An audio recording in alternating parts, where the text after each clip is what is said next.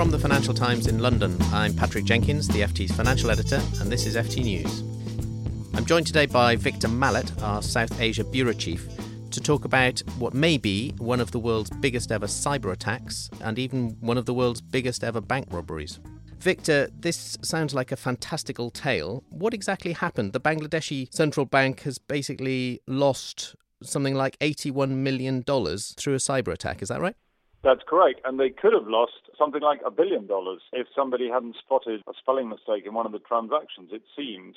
It looks like what happened is that sometime in January, some cyber criminal, and we don't know who they are yet, managed to get a piece of malware into the system. And then on February the 4th, a whole series of transactions were done out of the Bangladesh Central Bank's account at the Federal Reserve in New York. And something like $101 million was transferred to a whole series of accounts. More than 30 transactions were made in Sri Lanka and the Philippines.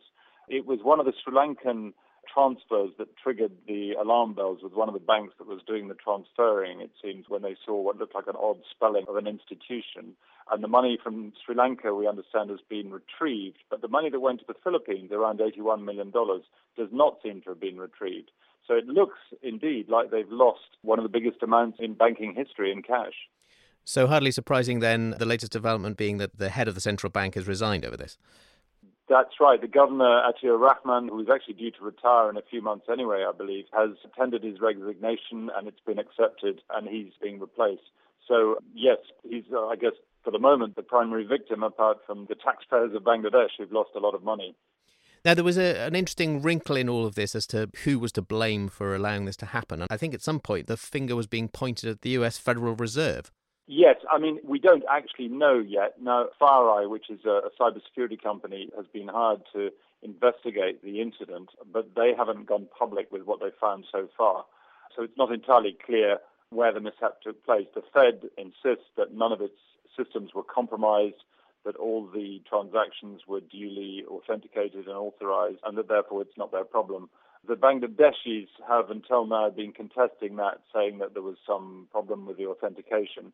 But obviously, the purpose of the malware, the malicious software, is precisely to replicate. And it seems that the malware cloned some authorization codes in the system in some way. We don't quite know how yet and made those transfers go through without anybody stopping them. And it was all done, incidentally, on a weekend. So it was a Thursday afternoon, I think, which is close to the weekend in Bangladesh, a Muslim country.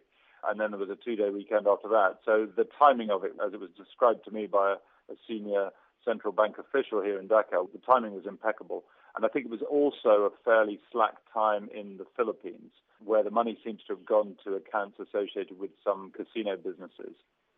To many of our listeners in the West, the whole idea of cybercrime in banking is a very familiar one, and there's huge numbers of these attempted attacks that go on all the time, and banks are always telling us that they foil them. Do you think it's in any way a fair comment to say that in this case we're talking about, as one commentator on your story wrote, this is a third world country with third world cyber protection? That's why they managed to get through. I think that's probably unfair because, you know, they're using the SWIFT system, we think, and in order to do that, they have to have the same technology as other people using the SWIFT system.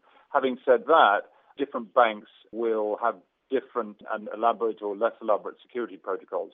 And it may be that Bangladesh, like a lot of Asian banks, whether central banks or commercial banks, did not have absolutely, uh, well, obviously did not have absolutely sort of cast iron security for these transfers. But in terms of the electronic systems they were using, they seem to be pretty similar to what other banks would use for a similar kind of transaction. There's a kind of smart card with some codes embedded on it, and that's used to authorize the transactions. But as I said, we don't actually know what happened yet. But certainly there is a belief among cybersecurity consultants that many banks in Asia leave a lot to be desired in terms of their vigilance on uh, cybersecurity attacks. Sounds like alarm bells should be ringing right across the region and maybe around the world as well. Yeah, I think central banks and other banks are definitely very concerned about this, and they'll be even more concerned if it turns out that there was no insider involved in this and that this was a straight malware attack from the outside. That would be quite frightening, I think, for banks around the world. Victor, thanks for your uh, explanation of that interesting story.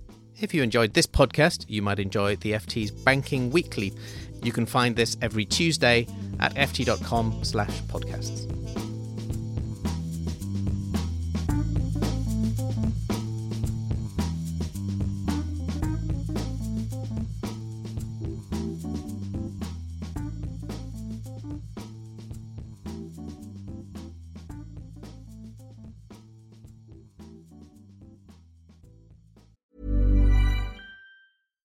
When you drive a vehicle so reliable it's backed by a 10 year, 100,000 mile limited warranty, you stop thinking about what you can't do and start doing what you never thought possible.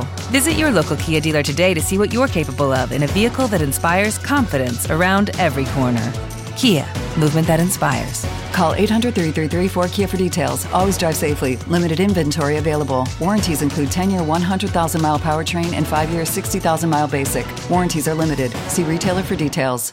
Here at Bellingcat, we get to the bottom of things. From a global crisis to an underreported event, we find the facts using publicly available tools and resources, uncovering what is hidden on and below the surface. We connect the dots using social media posts, satellite images, and public records, and empower others to do the same by sharing how we do it. The ability to do so is only made possible by our readers, supporters, and community members. Care to join us? Learn how at bellingcat.com.